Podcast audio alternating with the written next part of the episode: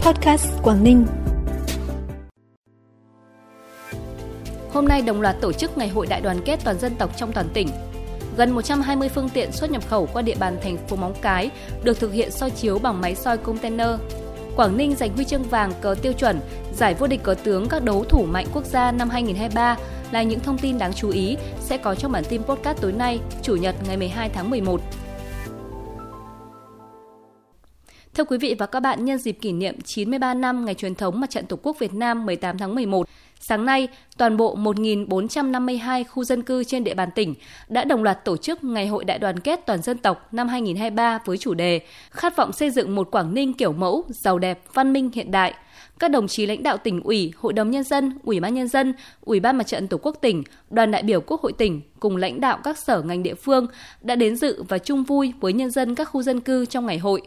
Đồng chí Nguyễn Xuân Ký, Ủy viên Trung ương Đảng, Bí thư tỉnh ủy, Chủ tịch Hội đồng nhân dân tỉnh đã đến dự chung vui với nhân dân khu phố 4, phường Hồng Hà, thành phố Hạ Long trong ngày hội đại đoàn kết toàn dân tộc. Đồng chí mong muốn nhân dân khu phố tiếp tục phát huy tinh thần kế thừa, kinh nghiệm cách làm, thành quả đã đạt được rút ra trong xây dựng gia đình văn hóa để tiếp tục cố gắng, quyết tâm xây dựng khu phố 4 trở thành khu phố điển hình về mọi mặt, có bộ mặt đô thị văn minh, phát huy mạnh mẽ dân chủ ở cơ sở, xây dựng chi bộ khu phố, các đoàn thể trên địa bàn trong sạch vững mạnh, gắn kết mỗi người dân, mỗi gia đình trong dòng chảy tinh thần đại đoàn kết toàn dân tộc.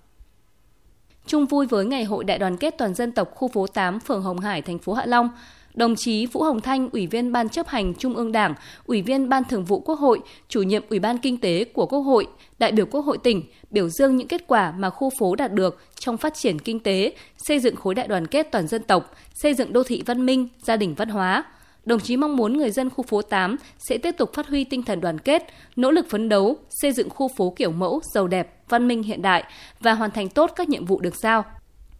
Sáng nay, đồng chí Trịnh Thị Minh Thanh, Phó Bí thư Thường trực tỉnh ủy, đã đến chung vui Ngày hội đại đoàn kết toàn dân tộc với cán bộ nhân dân xã Cẩm Hải, thành phố Cẩm Phả. Nhân dịp này, đồng chí Phó Bí thư Thường trực tỉnh ủy đã trao tặng quà cho bốn thôn trên địa bàn xã nhằm góp phần khai thác hiệu quả các thiết chế văn hóa, nâng cao đời sống văn hóa cơ sở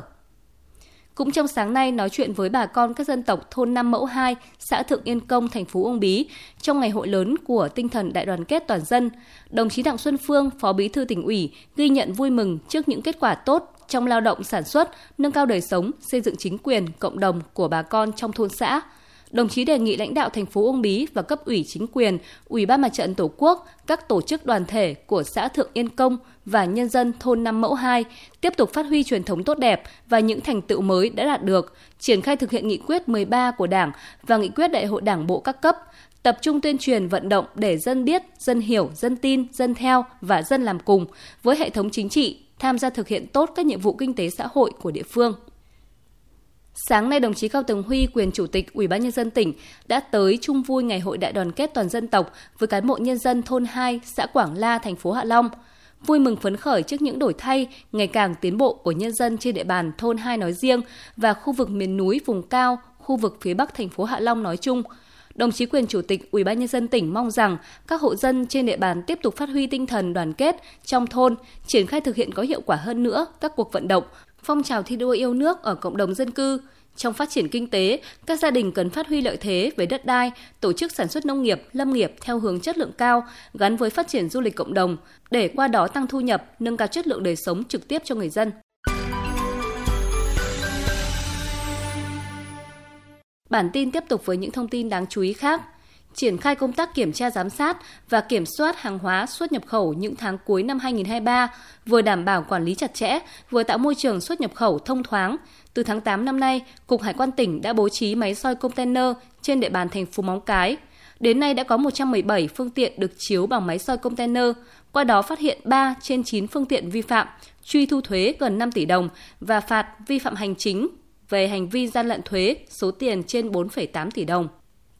Theo Sở Văn hóa Thể thao, từ 19 giờ 30 phút ngày 16 tháng 11 sẽ diễn ra lễ tổng duyệt chương trình nghệ thuật lễ hội Hokkaido tại quảng trường 30 tháng 10 thành phố Hạ Long. Theo đó, tổng số người tham dự lễ hội dự kiến là 4.000 người, trong đó có 500 đại biểu, 3.500 đại biểu nhân dân và du khách. Lực lượng diễn viên tham gia tập luyện gồm 300 diễn viên chuyên nghiệp Việt Nam, nghệ nhân nghệ sĩ, ca sĩ của Hokkaido Nhật Bản. Chương trình nghệ thuật lễ hội Hokkaido sẽ khai mạc lúc 19 giờ 30 phút ngày 17 tháng 11 tại quảng trường 30 tháng 10, thành phố Hạ Long.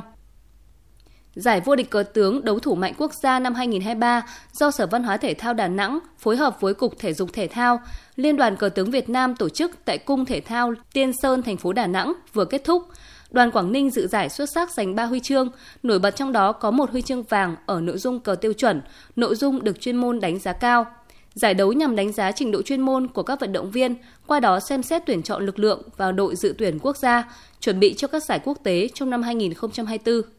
Phần cuối bản tin là thông tin thời tiết trên địa bàn tỉnh. Đêm nay và ngày mai, khối không khí lạnh đã tràn xuống nước ta, ảnh hưởng đến thời tiết tỉnh Quảng Ninh. Thời tiết các khu vực trong tỉnh phổ biến nhiều mây, đêm có mưa, mưa rào, ngày không mưa, giảm mây hưởng nắng. Trời rét, nhiệt độ giao động từ 17 đến 22 độ. Thông tin thời tiết cũng đã khép lại bản tin podcast tối nay. Chúc quý vị và các bạn buổi tối vui vẻ. Xin kính chào và hẹn gặp lại.